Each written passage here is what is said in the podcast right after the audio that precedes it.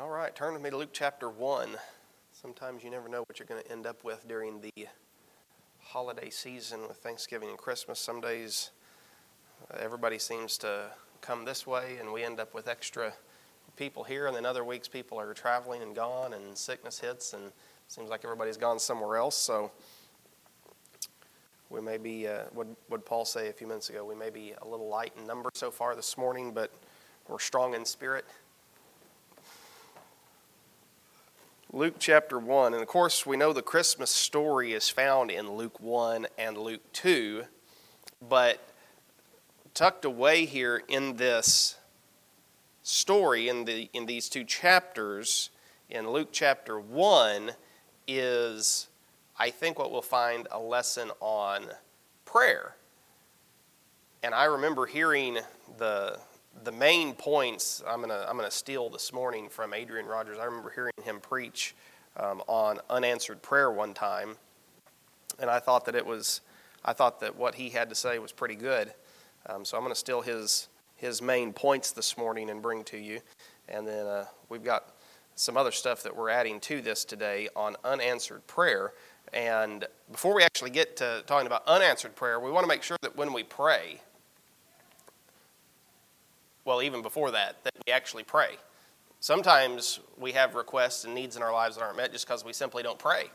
Um, it's easy to get up in the morning, we get busy, we go through uh, the day, and sometimes we can forget that, you know, we haven't even talked to God about things. What does the book of James tell us? James said, You have not because you ask not. And so sometimes it can be as simple as we haven't even offered prayer. Why hasn't God answered my prayer? Well, you haven't talked to him about it. Uh, uh, sometimes we, we forget to do that. So I saw this poem. It talks about it. I think it's, uh, it, it's, it's, it's pretty good. Listen to this. He says, uh, I got up early one morning and rushed right into the day. I had so much to accomplish that I didn't have time to pray. Troubles just tumbled about me, and heavier came each task. Why doesn't God help me? I wondered. He answered, You didn't ask. I wanted to see joy and beauty, but the day toiled on gray and bleak. I wondered why God didn't show me, but He said, You didn't seek. I tried to come into God's presence. I used all the keys in the lock. My God gently and lovingly chided, My child, you didn't knock. I woke up early this morning and paused before entering the day. I had so much to accomplish that I hadn't taken time to pray. And so sometimes we haven't even offered up prayer. And that can be a problem. But now let's think about the problem of unanswered prayer when we do pray and it seems that nothing happens. Uh, why does that take place? So let's look here in Luke chapter 1 and let's go down to verse number 5.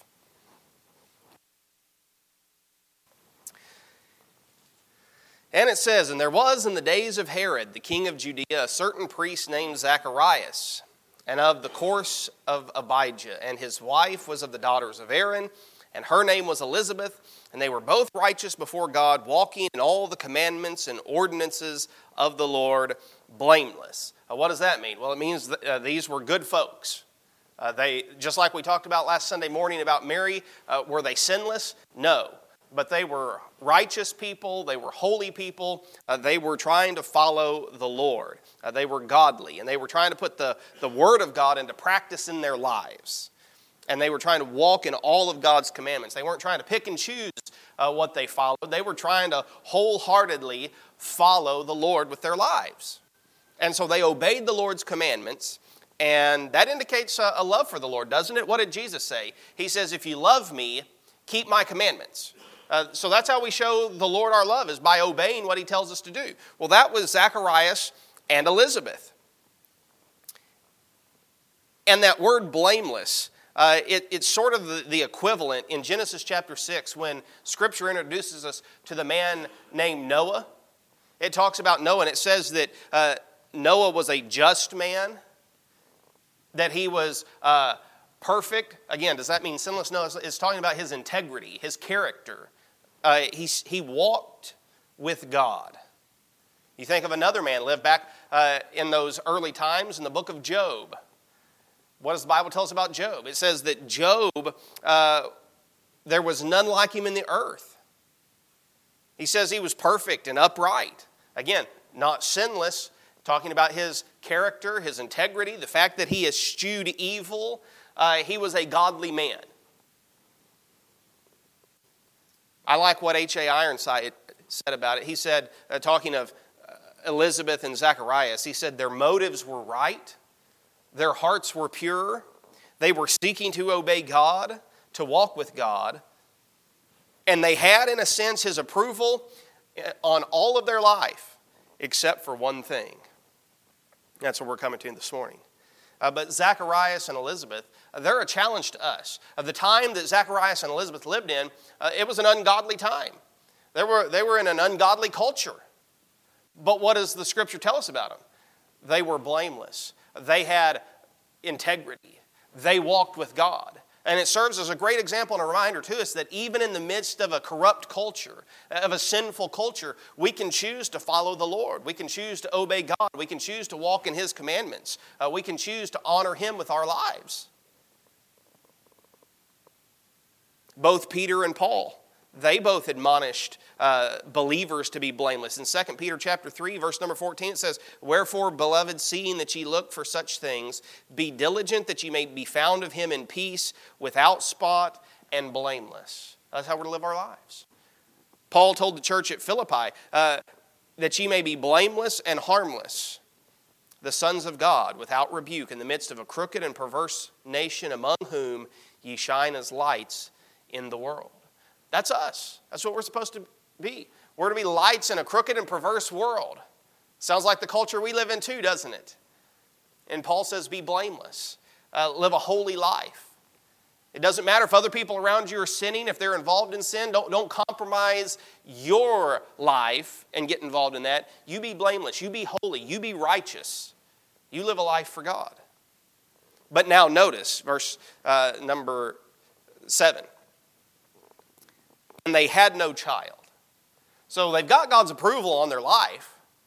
Things are, are going well, except for this one thing they had no child. Because that Elizabeth was barren. And that was sort of a reproach in those days, wasn't it? In that culture, to not have children, it was a reproach. But now they were both well stricken in years. So, no doubt they wanted to have children. And it came to pass that while he, speaking of Zacharias, while he executed the priest's office before God in the order of his course, according to the custom of the priest's office, his lot was to burn incense when he went into the temple of the Lord. Uh, this was his uh, responsibility, this was his duty, and this was a very special thing for these priests to do there were so many priests in the, in the, land that it would be a once in a lifetime opportunity. You could only perform this job in the temple once before all the other priests had a chance to do it. So basically, because there were so many priests, you would get to do this maybe once, or maybe your name would never be drawn to do this. Zacharias' name is drawn. Just random? Is this just coincidence? Just happenstance? No, I, I, like to use this, uh, the theme of the book of Esther, the providence of God. So here's what we see. So this once in a lifetime opportunity comes around for Zacharias. He gets to go to the uh, temple to burn this incense, to offer this prayer for the nation of Israel. Uh, it would include a prayer for the redemption of Israel. It would include a prayer for the Messiah to come to rescue the people. And the whole multitude, it says, of people were praying without at the time of incense. So they're on the outside praying. Zacharias is inside the temple praying. Uh, they would wait for Zacharias to, to come out to announce that God had accepted their prayer and all of these things. But now notice what happens. Things don't go quite the way that it would typically go. Suddenly there appeared unto him an angel of the Lord standing on the right side of the altar of incense. This wasn't typical for the priest to have this encounter with an angel. And when Zacharias saw him, he was troubled. Well, I might be too. And fear fell upon him. But the angel said unto him, uh, Fear not, Zacharias, for thy prayer is heard. Now, that's a, that's a good phrase to, to underline. If you're in the habit of marking your Bible or, or noting, he says, Your prayer is heard. Uh, what prayer was that? Well, I mean, that's what we're going to talk about this morning. It, it could be one of two prayers, or it could, it could be both of these things. Uh, Zacharias and Elizabeth have no doubt prayed for years and years and years for a child.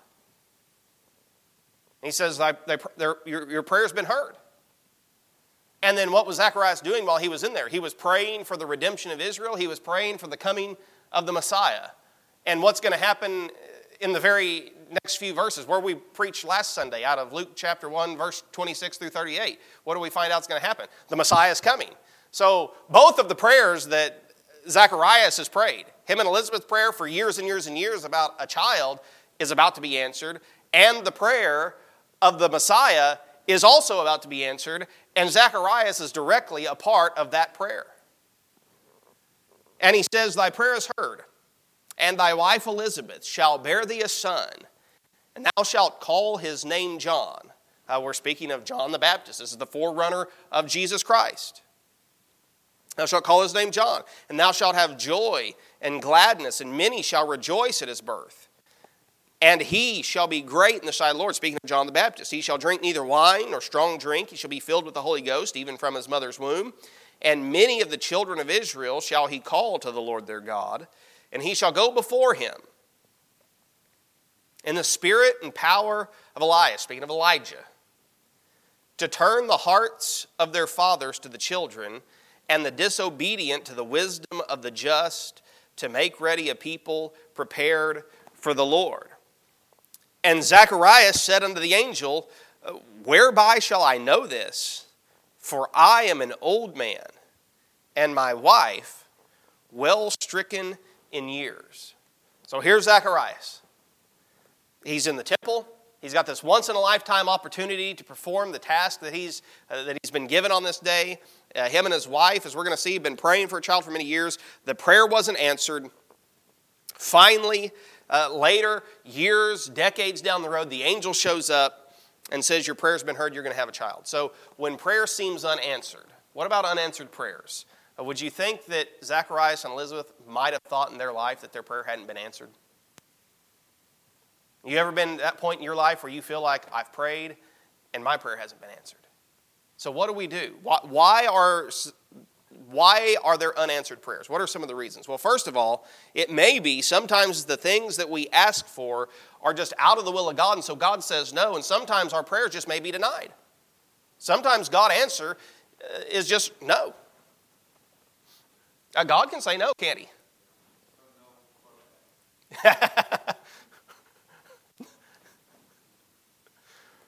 what does the book of First John tell us? And this is the confidence that we have in Him. If we ask anything according to His will, He hears us. Now, God knows if what we're praying for is within His will or not. And if what we are asking God to do is going to be something uh, that helps us to bring glory to Him, I don't know. If getting the Corvette is something that we're using to, to glorify God with, does He give us the Corvette? I don't know, maybe. I, I know uh, I've, heard preachers in the past say, you know, God uh, answers our needs and supplies our needs, not our greeds, right? So, what kind of heart are we asking from? What are the motives that we're asking with? And when Jesus gave us the model prayer, what did Jesus model for us? Uh, he said, Thy kingdom come, Thy will be done on earth as it is in heaven. I like what Warren Wiersbe said. He said, Prayer is not some way to get earth's will done in heaven, but to get God's will done on earth. Uh, William Barclay, he, he once said, The most popular prayer is, Thy will be changed. But the greatest prayer on earth is, Thy will be done. Sometimes we do that. We, we want God to change His will to fit our needs and to fit our desires. Sometimes we have unanswered prayer because what we're asking for is just selfish rather than being God centered. And so sometimes God says no, and the prayer is just denied. and selfish desires. Uh, if you go over to the book of James, let's go over to James chapter 4 for a second. This, this talks about it, and we mentioned this verse just a few minutes ago. In James chapter 4, verse number 2, uh, selfish desires.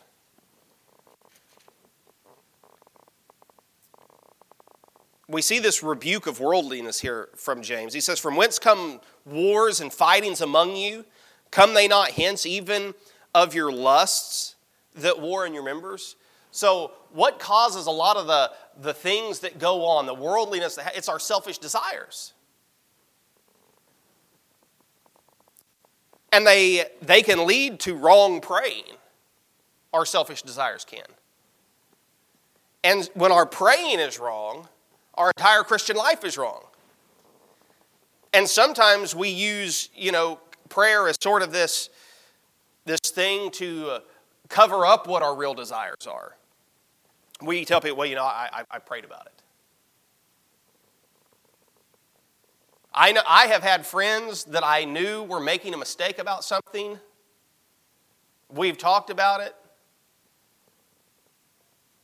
We've looked at scriptures together.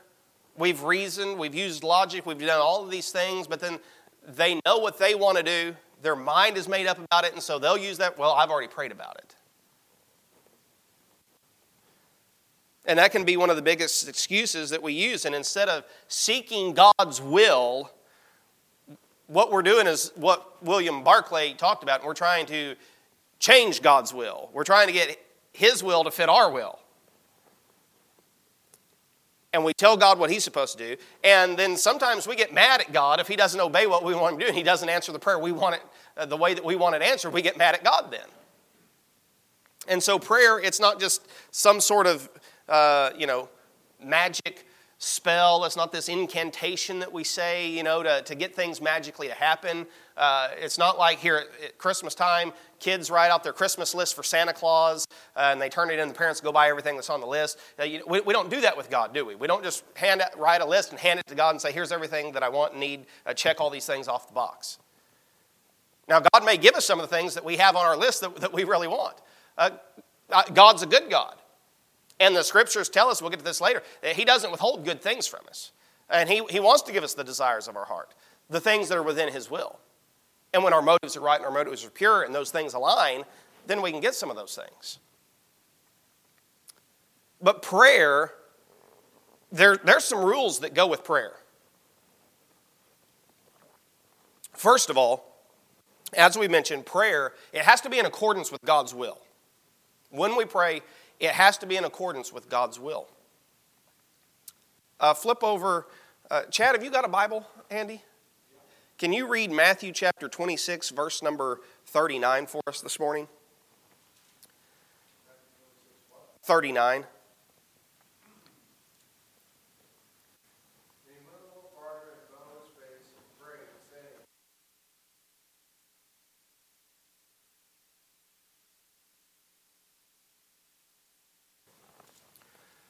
So Jesus is on his way to Calvary. Jesus knows what's ahead for him.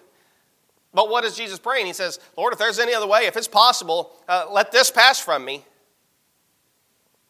But nevertheless, thy will be done.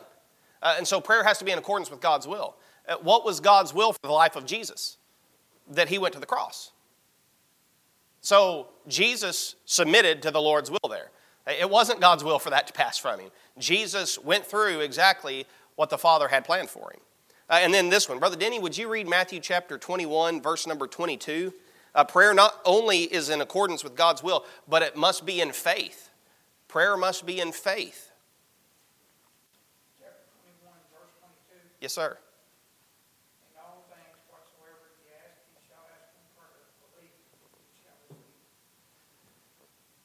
Sometimes we pray prayers that don't have much faith behind. We don't actually expect God to answer our prayers.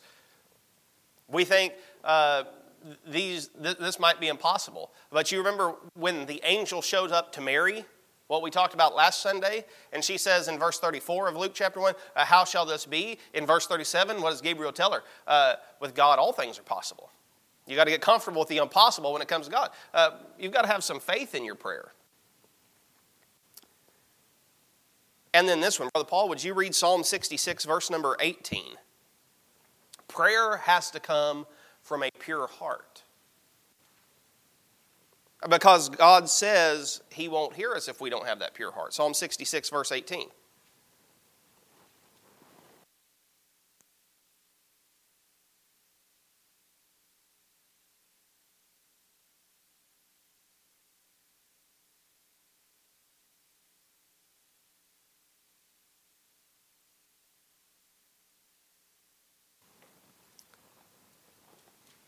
Uh, that's, a, that's an important one to know, isn't it? We've got to have a pure heart.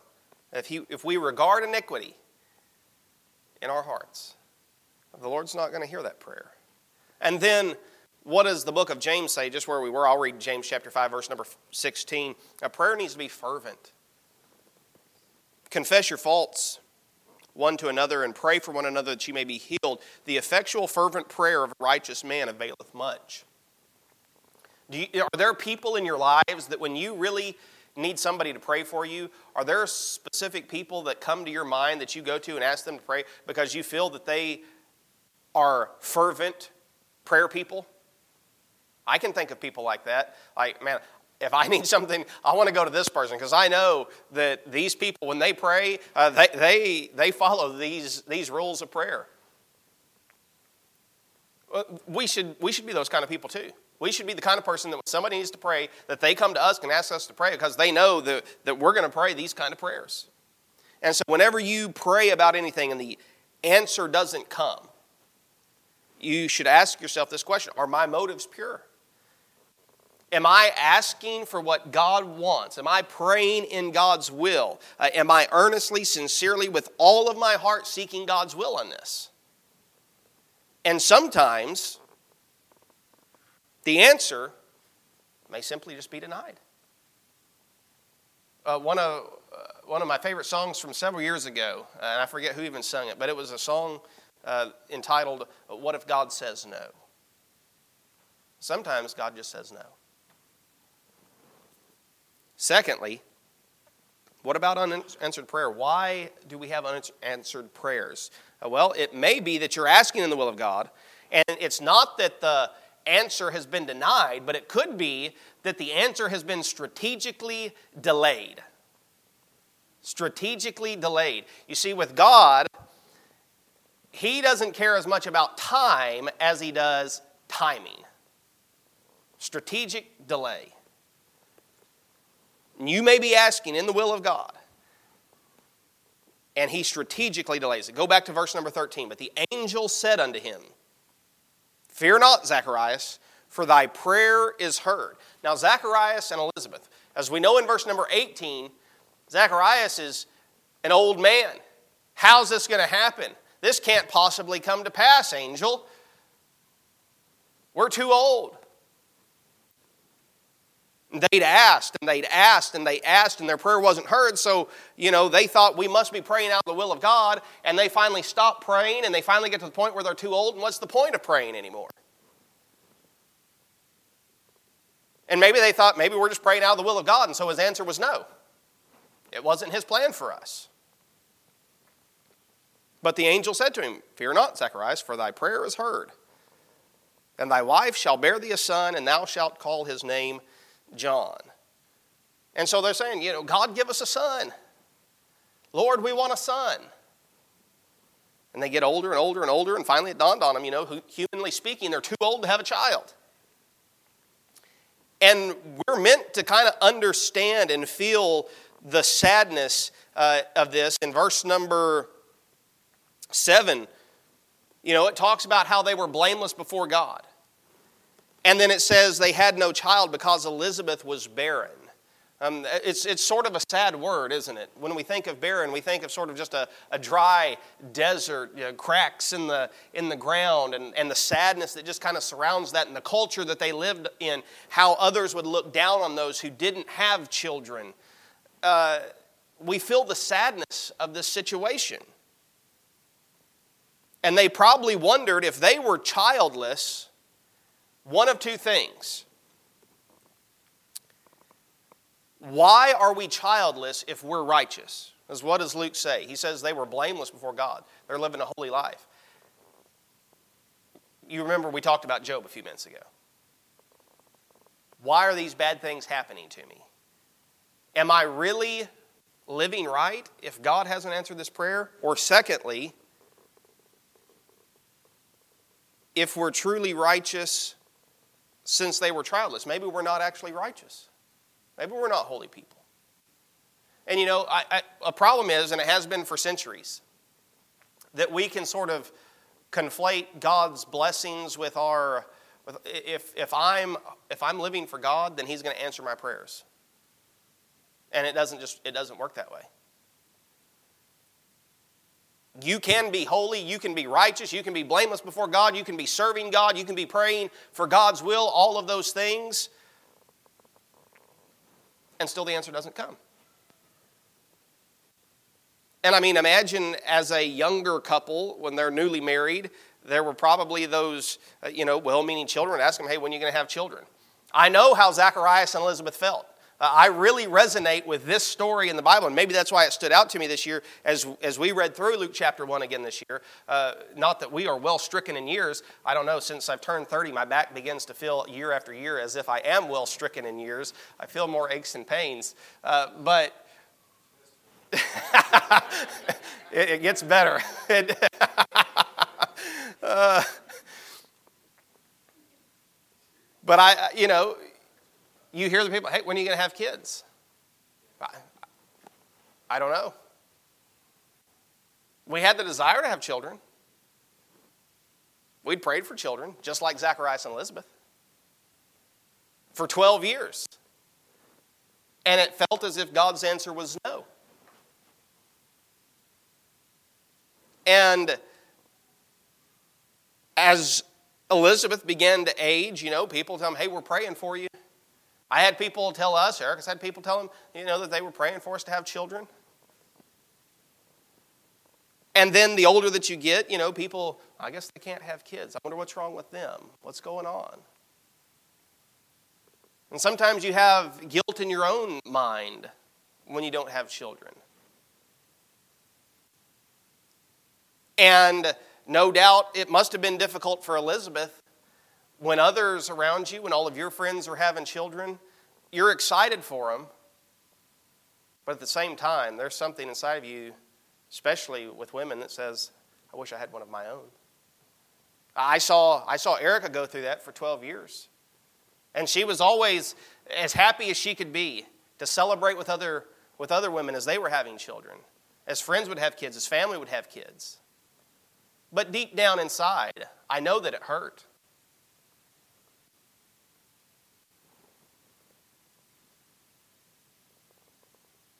But Elizabeth and Zacharias, they endured the test. They remained faithful to God, even though the, the biggest desire that they had to have a child, have a son, hadn't been answered. Did they quit serving God? No. Where was, where was Zacharias found when he was well stricken in years? He was still serving the Lord, he was in the temple. They hadn't quit serving God. They hadn't given up because it seemed as if God hadn't answered their prayers. Uh, and so that example should provoke a thought in our mind will we serve God through disappointments?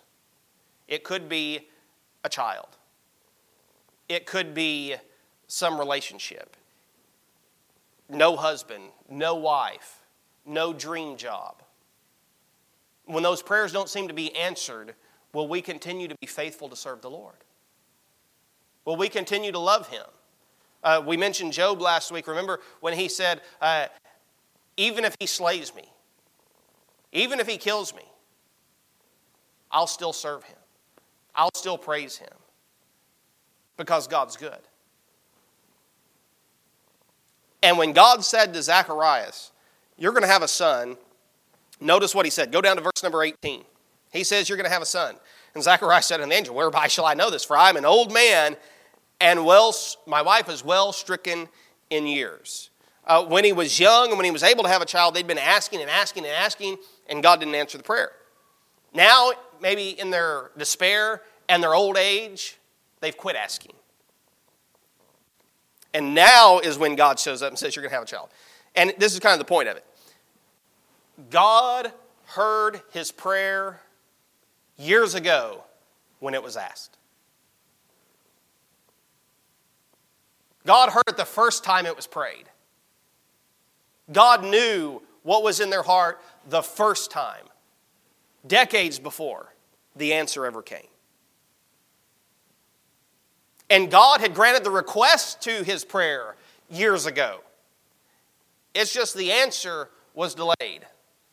You ever had one of them people from the post office ever kind of get your mail mixed up and stuff and it gets delayed, right, Brother Paul? That kind of happens, right?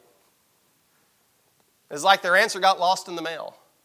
But no, it didn't get lost. It was strategically delayed because God's timing is different than our timing. What does the prophet Isaiah tell us? God's ways are higher than our ways, His thoughts are higher than our thoughts. And so God simply delayed the answer until Zacharias had given up hope. Until it appeared humanly impossible for this to take place any other way, that's when God decided it's time to show up and answer the prayer. That's going to happen in your life sometimes. Because God wants us to get to the point where we feel like, okay, there was no other way that this could have happened but God. But God. God promised Abraham and Sarah a son. Now, in Abraham and Sarah's life, they got a little impatient waiting on God to answer the prayer. And so Abraham decided he was going to help God out. And so he takes Hagar, and they have Ishmael. And look at what's going on in the Middle East today because of Abraham's impatience to wait on God's timing. Now, even in Abraham's sin, God was still faithful to Abraham, and God still answered Abraham's prayer the way that he chose when he chose to answer it. When was it? Well, Abraham was 100 years old and Sarah was 90. Why? Because God had a strategic reason for waiting, so it was humanly impossible for this to happen any other way.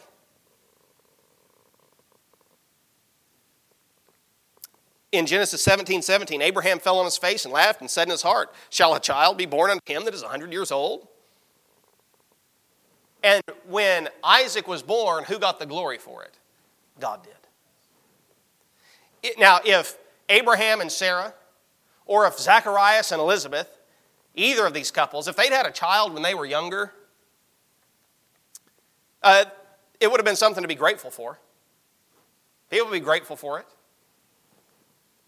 But it's not, you know, really a miracle that you get up and shout about. Babies are born every single day. What's special about that? How about when somebody 190 has a child? What about when uh, Zacharias and Elizabeth, well stricken in years, when they have a child? Uh, wow. With God, all things are possible. This is, this is supernatural. This is a miracle. This, is, this has a purpose behind it. How about another example? Turn with me over to John chapter 11.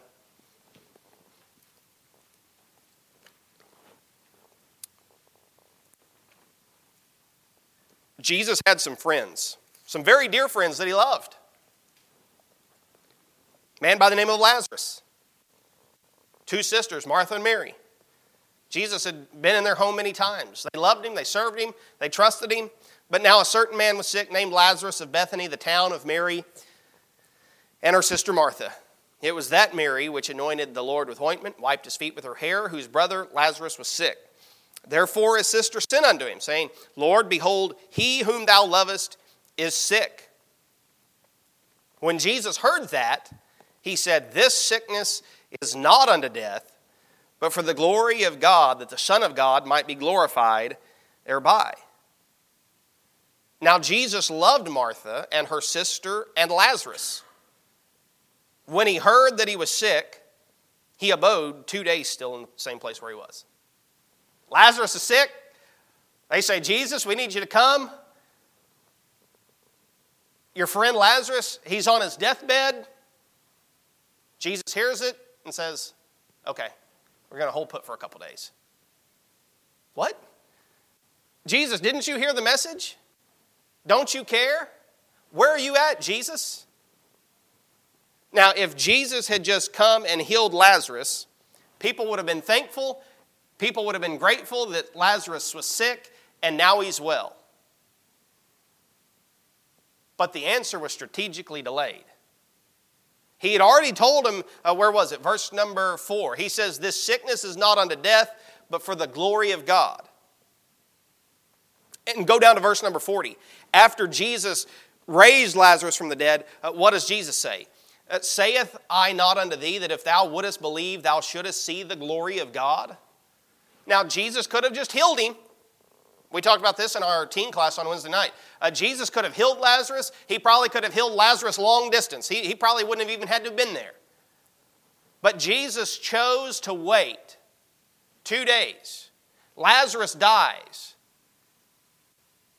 By the time Jesus shows up, they say, Man, he stinks by now. But when Jesus waited until it was humanly impossible, Nobody just shows up and raises a man from the dead. Hope was gone at that point. That gave the glory to God, didn't it? People get sick all the time, people get well. We're, we're thankful for that. But when somebody's dead, I mean, they're not coming back to life. We know that it was only God that could do that. Adrian Rogers, he says, one of the cardinal rules about prayer God always answers prayer in a way that will give him the greatest glory. The way that gives him the greatest glory. And here's another reason God delays the answer sometimes uh, to dispense his grace to us. The Bible tells us that Jesus came in the fullness of time. I like one of the songs that we sing, it's called At the Right Time.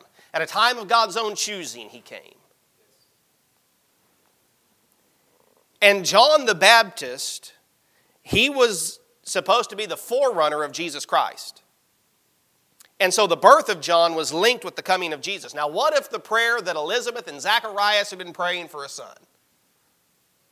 What if it had been answered years and years and years before? The timing would have been wrong. John would have been the forerunner of Jesus. Uh, God had been waiting 4,000 years uh, to bring his son to earth, to bring that promised Messiah, to bring that Savior of the world. Now, had God given him a baby before that, yeah, that, that would have been nice. Uh, but God had a greater blessing.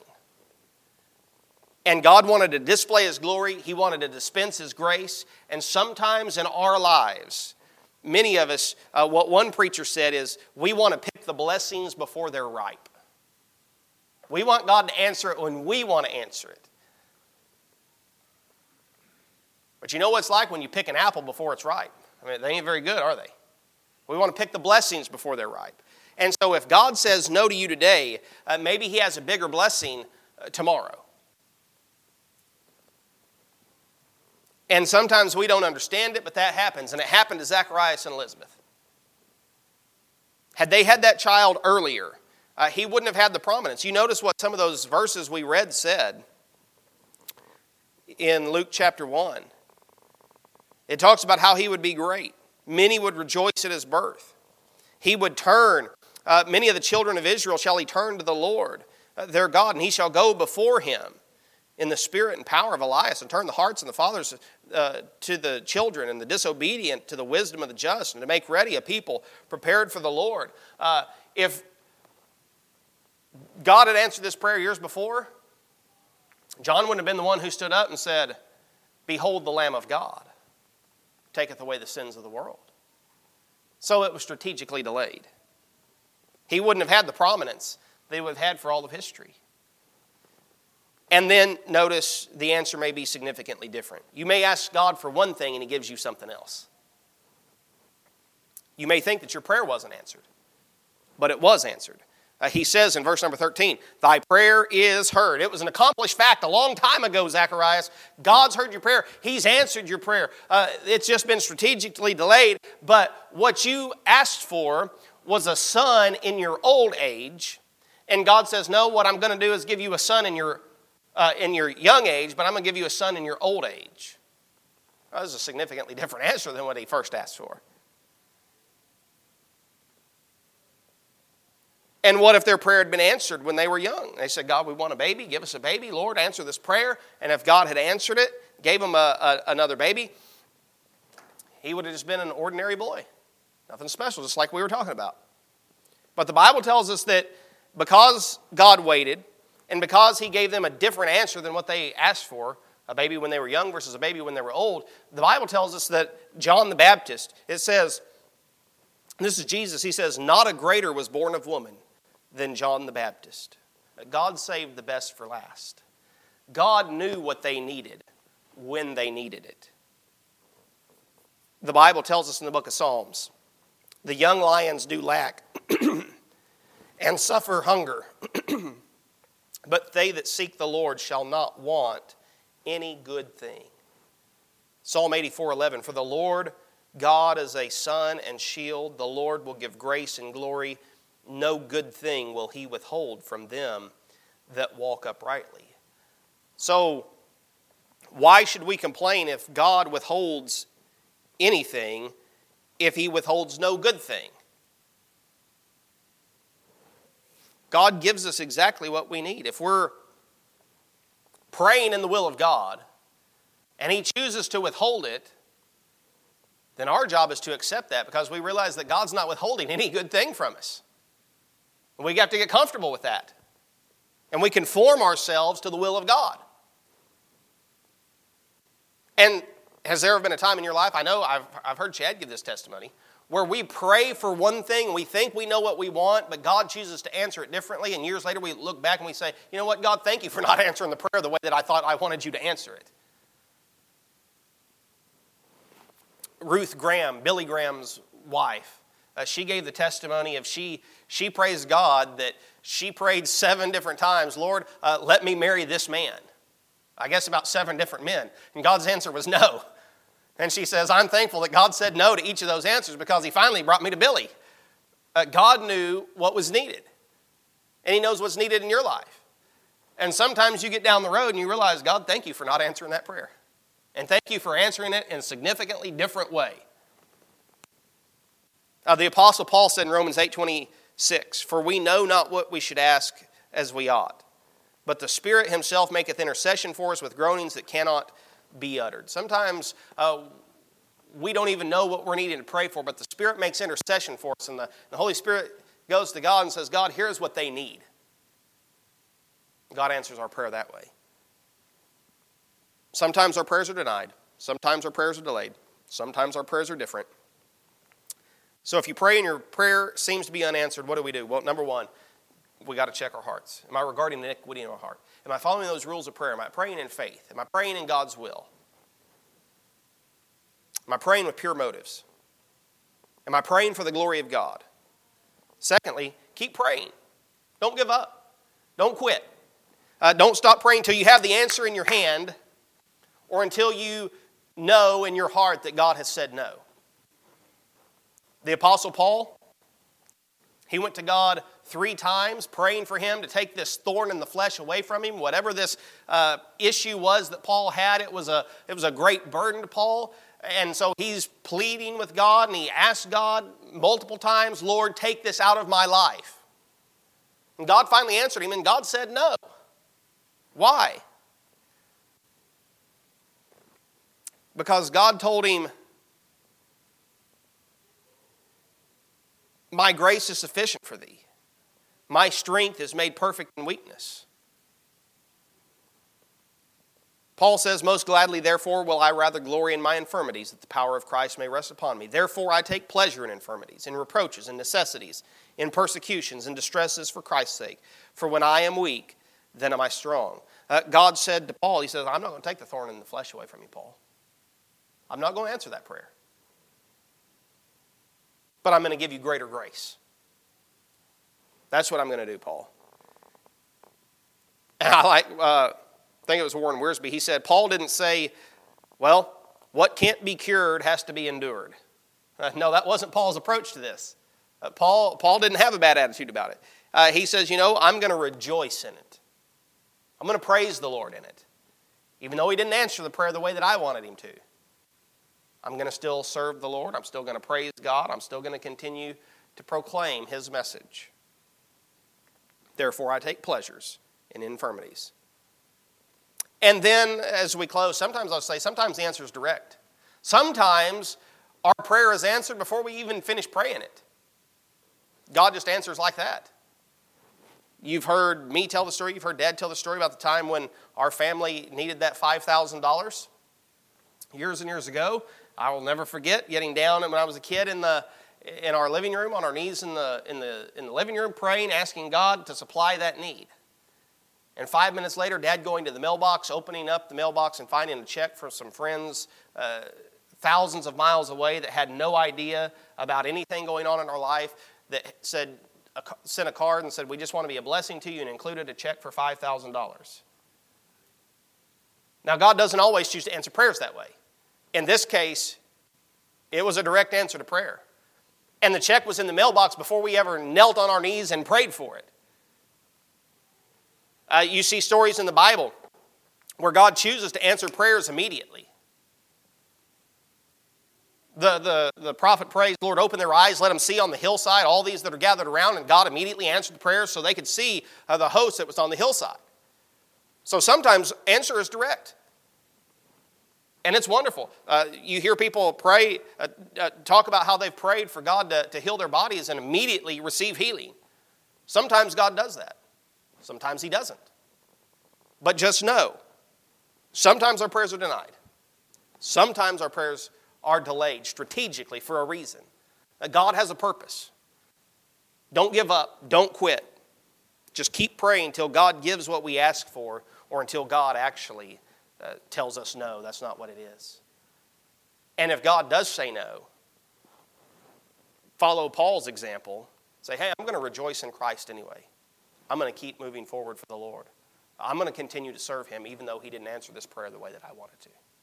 Let's pray together. Lord, thank you for this opportunity we've had to, to look at your word this morning, talk about prayer and unanswered prayer and why we have that. Lord, I pray that you'd help us to be uh, people of great faith when we pray, and Lord, that we would expect that you uh, will answer our prayers, that we pray according to your will. And Lord, I pray that you'd help us uh, to continue to trust you and, and to wait for your answer, to, to not be impatient, but to wait on your perfect timing uh, so that we can give you the greatest glory uh, out of the things that happen in our lives.